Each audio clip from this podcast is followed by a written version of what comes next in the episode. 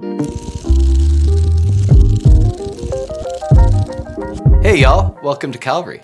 My name's Caleb, and I'm on the tech team, and I play fiddle here.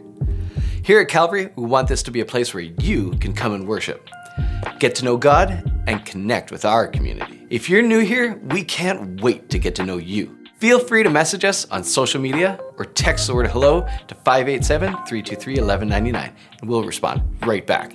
It's a great first step to joining our church family, and it's also about daily personal encounters with God, discipleship, and community. If you want to learn more about our culture here, deepen your relationship with God, and find a small group that can really connect with, we'd encourage you to talk to one of our volunteers or our staff after the service. We want to let you know what's going to be happening over the next hour or so. First, our band is going to lead us in some worship. Mm-hmm. That'll help us understand who God is, express our love and our affection towards Him.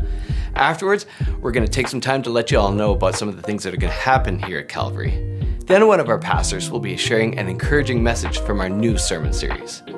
I'm so glad you're here. Now, I invite you to join in with us as we worship together.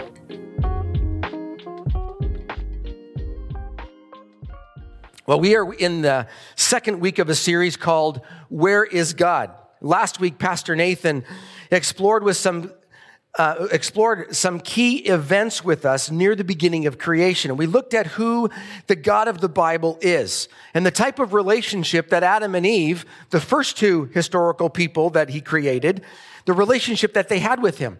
And then we considered Genesis chapter 3 and the pinnacle event that changed the trajectory, that, that changed the course of our human experience. We lost a lot on that day that Adam and Eve chose to disregard God by eating the fruit of the tree of the knowledge of good and evil. That day is recorded as the fall of mankind. And their disobedience is called sin. And it immediately separated us from the holy and the righteous Almighty God. And ever since that day, it is a common experience for many people to look for God and struggle to find him. And if you are on a journey to discover who God is and whether or not you can actually connect with him, what has your search been like? If that search happened some time ago, think back. What has your journey been like as you've sought to connect with God?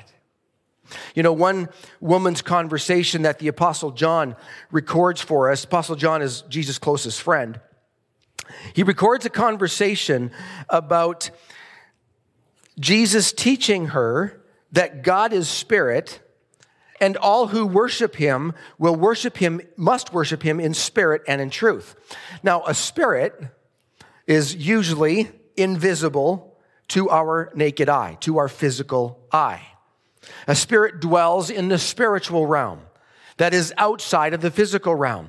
Therefore, it is very difficult for us to look around and expect to find God like you would find somebody, like a, uh, perhaps a friend, in the foyer after church.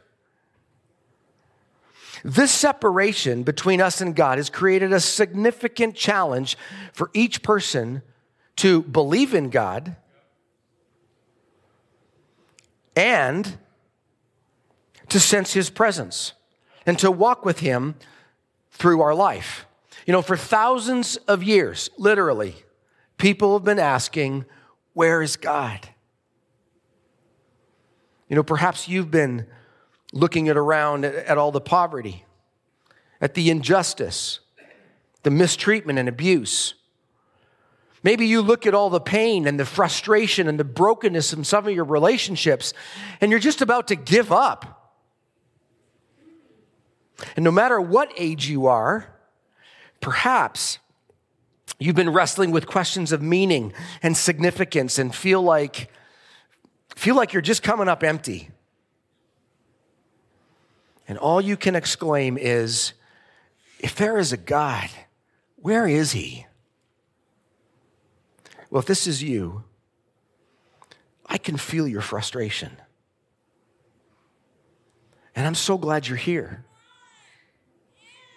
because God hears the cry of your heart. He feels your frustration. He sees you. And because God is outside of time and space as we know it, God saw the frustration. He saw the wrestling that you would be doing today. He saw that at the beginning of time. He saw it long before you got into this situation. In fact, that historical event that we looked at last week, what happened between Adam and Eve and God when they sinned, brought a difficulty for us to relate to God that we cannot overcome in ourselves or by ourselves. And He sends somebody to help you out, to help us out. And God planned at the beginning of time to send Jesus. In fact, Jesus, who is God, he volunteers to become one of us so that we can have a tangible, a physical, a real live representation of who God is. John chapter 1, verse 14. So the Word, that's a reference to Jesus, became human and made his home among us. He was full of grace and truth. And we have seen his glory, the glory of the Father's one and only Son. Almighty God, who is invisible, untouchable, mysterious, he becomes one of us. For every person who has wondered, where is God? Or has sought to connect with him, he heard our cry and he becomes one of us, flesh and blood, fully God, fully human. So, where is God? Well, no longer invisible, no longer unreachable, but very visible and very tangible in the person of Jesus Christ. Jesus said that if you see me, if you know me, then you will see the Father, Father God. You will know God. But he not only came to be one of us, he came to set up and establish the kingdom of God. Now, the kingdom of God is not a physical nation per se that we can go visit on holidays. You won't find it someplace in Southeast Asia or make a stop over there on your next Caribbean cruise. The kingdom of God is invisible to our physical eye. Perhaps you've heard that after Jesus was arrested on Good Friday, him and Pilate had a conversation. Pilate was the governor of Judea at the time. Pilate is trying to understand or decide what to do with Jesus, as the religious leaders had arrested him and were asking Pilate to crucify him. So Pilate simply asked Jesus this question Are you the king of the Jews? And in John chapter 18, verse 36, Jesus answers him and he says, my kingdom is not an earthly kingdom. If it were, my followers would fight to keep me from being handed over to the Jewish leaders. But my kingdom is not of this world. So if it's not of this world, then where is it? Where is the kingdom of God? It is in any realm where Jesus reigns. The kingdom of God is in any realm where Jesus reigns. That may be in our hearts. That may be in our relationships. That may be in society or even on a, on a given piece of land. It certainly is in the spiritual realm. And of this kingdom, Jesus is the king. I want us to peer into a window far into the future. In fact, right at the end of the world as we know it, to see how Jesus is described and what he is about to do. And if you want, you can just close your eyes and picture the scene as I read it for you. Revelation 19. Then I saw heaven opened and a white horse was standing there. Its rider was named Faithful and True. This is a reference to Jesus Christ. For he judges fairly and wages a righteous war. His eyes, picture this, were like flames of fire and on his head were many crowns. A name was written on him that no one understood except himself. He wore a robe dipped in blood, and his title was the Word of God. The armies of God, the armies of heaven, dressed in the finest of pure white linen, followed him on white horses. And from his mouth came a sharp sword to strike down the nations. He will rule them with an iron rod. He will release the fierce wrath of God, the Almighty, like juice flowing from a winepress. On his robe, at his thigh, was written this title get this King of Kings and Lord of Lords. This is Jesus, King of Kings and Lord of Lords in the book of Philippians that we just went through this last year says that one day every knee will bow, every tongue will confess that Jesus Christ is Lord. That means he's boss, he's ruler, he's king over everything. And this is the king that the Jewish people had been looking for since that day back in the Garden of Eden where Adam and Eve failed so miserably. It was there, it was in those moments of brokenness where it entered the world that God promises a redeemer. He promises a savior, a king who will one day overthrow Satan, the arch enemy of God, and correct all that has been broken and that is wrong. There are some 300 prophecies throughout the Old Testament that you can go study for yourself that Jesus fulfilled by his birth and by his life. And many of them have to do with the coming Messiah. Now, the word Messiah is actually a Hebrew term. It means anointed one. And it means the same as Christ.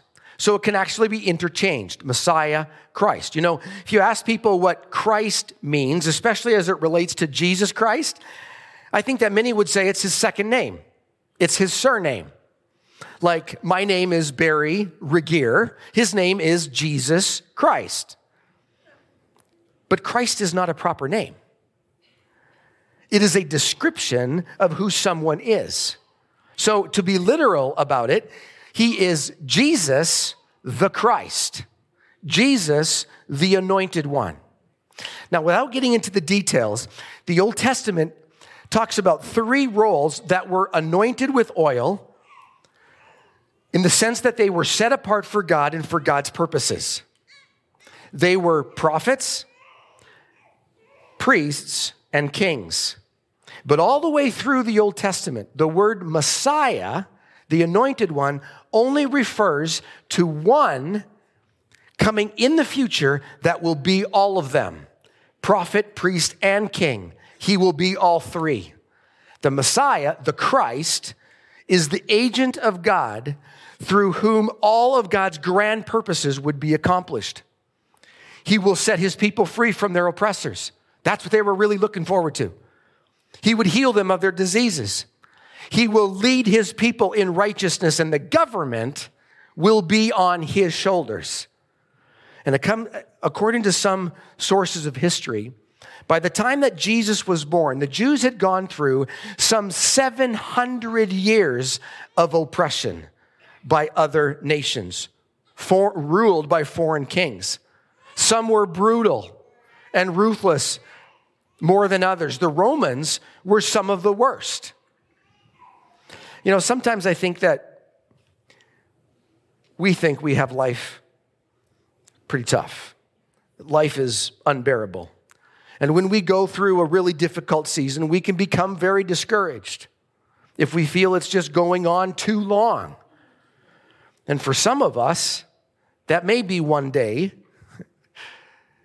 For others of us, it might be weeks, maybe months. Maybe for you, it would say it's been years.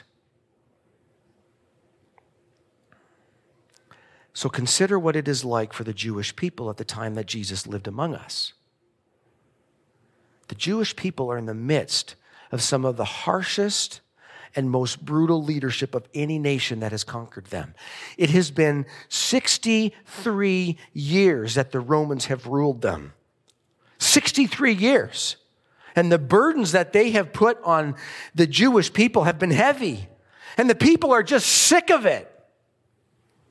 I mean, I don't think we have any idea what it may be like to live under that kind of rule. I don't think we want to go there. Maybe you came from a country that was like that. The Jewish people can't wait for the day when the coming Messiah, the Christ, God's anointed one, would come and overthrow these tyrants, set up his kingdom, and rule with righteousness and justice. So, at the very thought, at the very thought that Jesus may be the Christ, their conqueror, their Messiah, that he will establish God's kingdom here on this earth, the people are elated. They have seen miracles that Jesus is doing. Many of them have just witnessed Jesus raising Lazarus from the dead. Many of them were there when Jesus fed them along with 5,000 other people. No one in all of their recorded history has ever done so many miracles and taught with such authority than Jesus Christ did. Word was spreading like wildfire all around J- Jerusalem. In fact, the entire nation of Israel. They're excited. This might be it. Will it finally happen?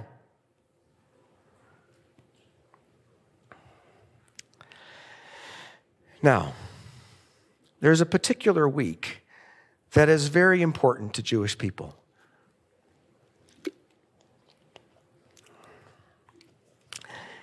It's called Passover. Some have estimated that 200,000 people are traveling from their hometowns to Jerusalem to celebrate this week of Passover. Most of them are already there. Now, Passover is a great week. It's the Jewish celebration of God freeing them from slavery in Egypt. It's called Passover because God instructed them. God instructed them to bring a lamb into their home at the beginning of the week and make it a part of their family.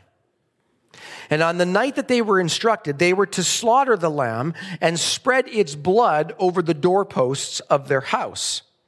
And when the angel of death went through the cities of Egypt, killing the firstborn of each household, he would pass over their home and go to the next. Even Pharaoh himself lost his oldest son that night. That was the 10th and the final plague that would motivate Pharaoh enough to release God's people from Egypt's oppression. So, I hope we can see how meaningful and significant Passover is for them. It was one of the best weeks of the year that people looked forward to. And Jesus and his disciples are headed to Jerusalem to celebrate this week of Passover. And he and his disciples are, as they're making their way, we pick up this historical events Follow along as I read. The great crowd that had come for the feast had heard that Jesus was on his way to Jerusalem. They threw their cloaks on a colt and put Jesus on it. That's what we were singing about here earlier in the service. A very large crowd spread their cloaks on the road, while others cut palm branches from the trees and spread them on the road. When he came near the place where the road goes down to the Mount of Olives, the whole crowd, those who went ahead of him, those who followed, began joyfully to praise God in loud voices for all the miracles that they had seen. Hosanna to the Son of David. Blessed is the King who comes in the name of the Lord. The whole city was stirred and asked, Well, who is this? The crowds answered, This is Jesus, the prophet from Nazareth in Galilee. Imagine the commotion that is, this is creating both around Jerusalem and inside Jerusalem. These people are expecting Jesus to be their conqueror, to be their deliverer, the leader that will finally free them from these Romans. They're excited. They are passionate about being the ones to welcome him into their city into their capital, the place where their Messiah will set up his reign. This is the processional they're thinking, setting up the stage for his coronation. It says the whole city was stirred. Probably a more accurate rendering of that Greek word would be rocked. The whole city was in an uproar. It was rocked with excitement and anticipation. But you see what the crowd didn't realize was the exact timing of these events. Now, this is fascinating. Stick with me for a minute. It was on the 10th day of the month of Nisan that the sacrificial Passover lamb was selected by each family in ancient Egypt. They were to bring this lamb into their home as part of the family until the 14th day of Nisan. And on the night of the 14th day, they were to slaughter the lamb and spread the blood over its doorposts of their home. And this Passover week was celebrated on the exact same day for all of these, or exact same week, all of these years later. Get this. This day that Jesus enters Jerusalem, that would have been Monday.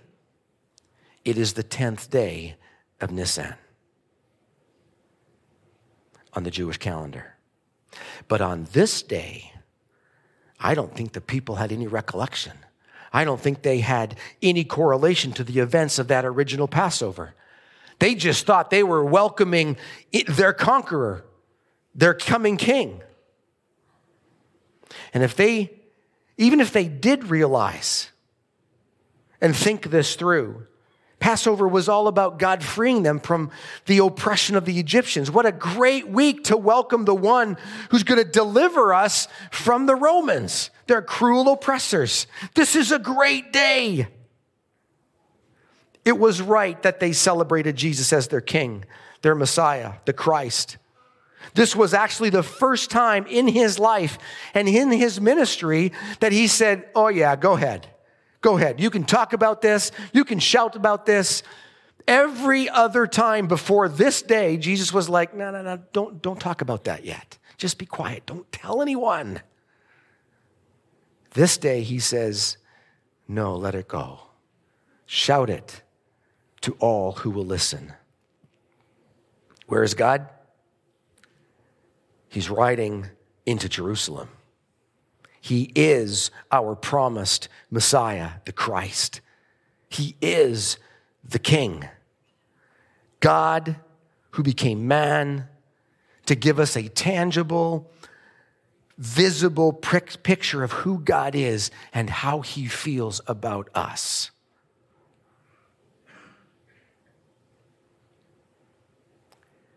But what they didn't know at the time, nor understand, was that they were actually receiving into their home of Jerusalem their sacrificial Passover lamb. And just as they had, they had done some 1,300 years earlier, they crucified Jesus, their sacrificial Passover lamb, on the 14th day of Nisan, which would have been Friday of that week. But those events around Jesus' suffering and death, they're in the future. They have no idea. They have no way of knowing how things will turn. All they know is not just the excitement of that day, but the hope that God's promise from thousands of years ago will actually come true in their lifetime. So today, from their perspective, this is a great day. He is our King. There's a part of these, these events that no one seems to notice. There is someone, or might I say something, involved in these events that no one takes seriously. And that something is the donkey. Luke chapter 19, verse 29. And Jesus, as Jesus approached Beth, Bethphage and Bethany at the hill called the Mount of Olives, he sent two disciples, saying to them, Go to the village ahead of you, and as you enter it, you will find a donkey's colt there, which no one has ever ridden. Untie it and bring it here. If anyone asks you, Why are you untying it? tell him the Lord needs it. Those who were sent ahead went and found it just as he had told them. As they were untying the colt, the owners asked them, Why are you untying the colt? They replied, The Lord needs it. They brought it to Jesus, threw their cloaks on the colt, and put Jesus on it. You see, all the way through this great processional, so down the hill from the Mount of Olives, through the Kidron Valley, and up the hill towards Jerusalem's east gate, called the Golden Gate. That is the gate that Jesus will enter as the eventual conqueror near the end of time as we know it. Nobody on this day seems to notice that their deliverer was approaching Jerusalem riding a donkey. He wasn't riding a majestic, strong, white, robust war horse.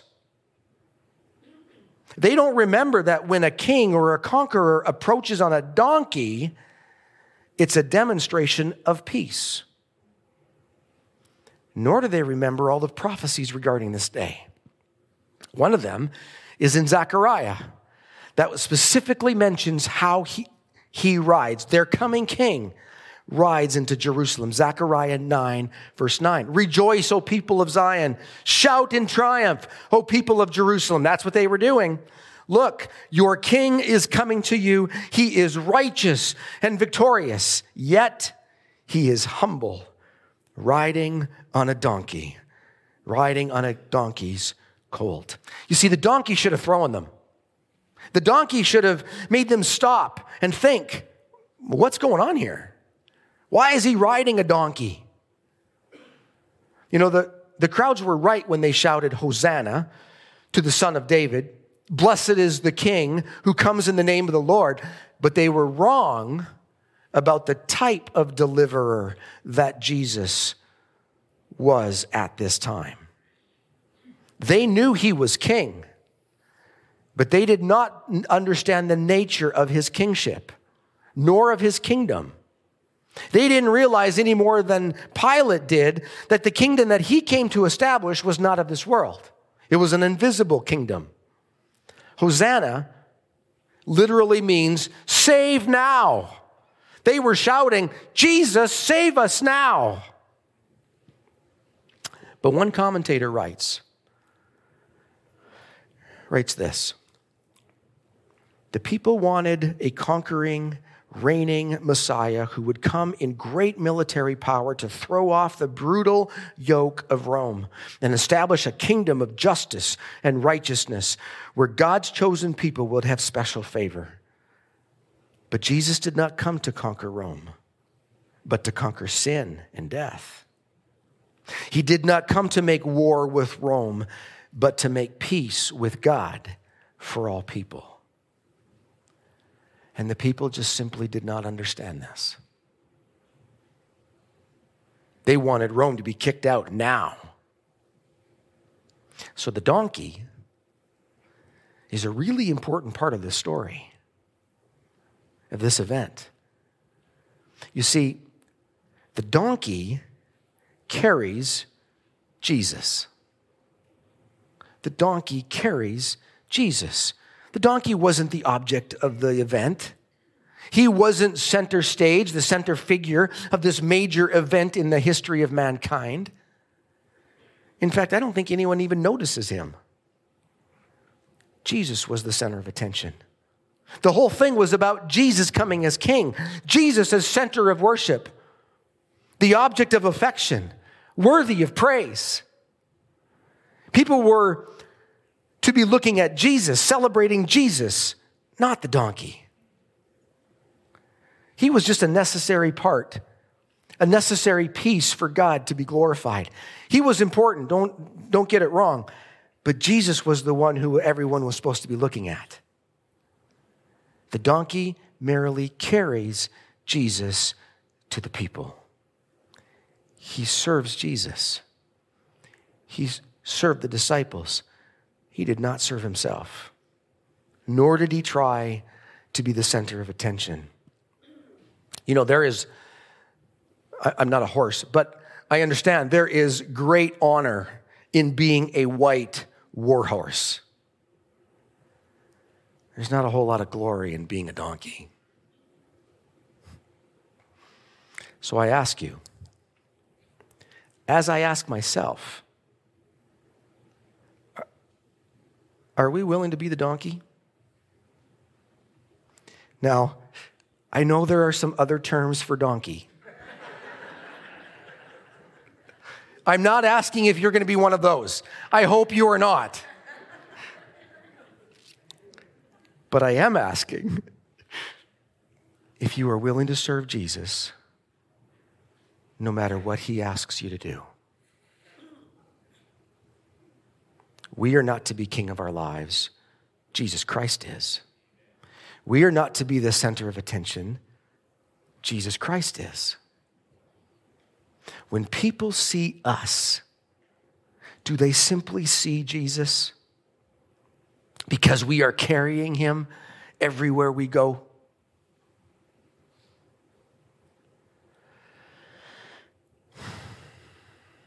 So, where is God? Well, he's right here with us. Jesus is alive. He became one of us so that he would know our suffering and our temptation, so that we can approach him with confidence, asking him to manifest his presence to us. But I want us to not miss something else that's very significant here. Jesus did not use the donkey for something that the donkey was not designed to be used for. Let's catch that. Let me say it differently. Jesus used the donkey within the very nature that he had created the donkey for. He was a beast of burden. Do you understand the significance of this? So when I ask whether we are willing to be the donkey, willing to serve Jesus no matter what he asks us to do, Jesus is going to ask us to do something that is within the design of who he's created us to be. And then he will empower us if we ask Him for His help and depend on the power of the Holy Spirit to do exactly what He is asking us to do. It's His power, it's His presence in us, through us, that will then accomplish it. But it will be within the design of who He's created us to be. To me, that's just really encouraging because that does that means that I don't have to try to be somebody else.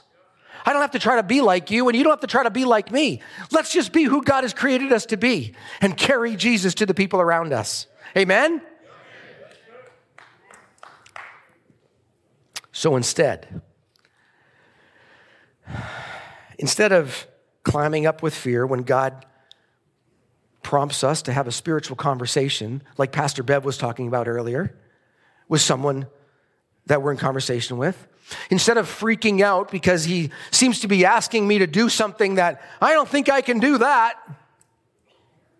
Instead of allowing ourselves to be so distracted with the things of this world that we don't even have time, we don't even pay attention to him. Will we carry people? Will we carry Jesus to people? And let me ask this a little bit differently. Where are you? Where are you when people are looking for Jesus?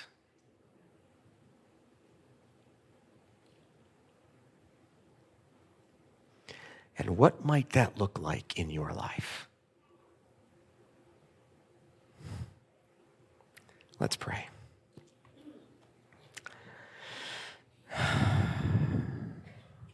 God, I know that you are King. Today we have proclaimed you King. We have sung about you.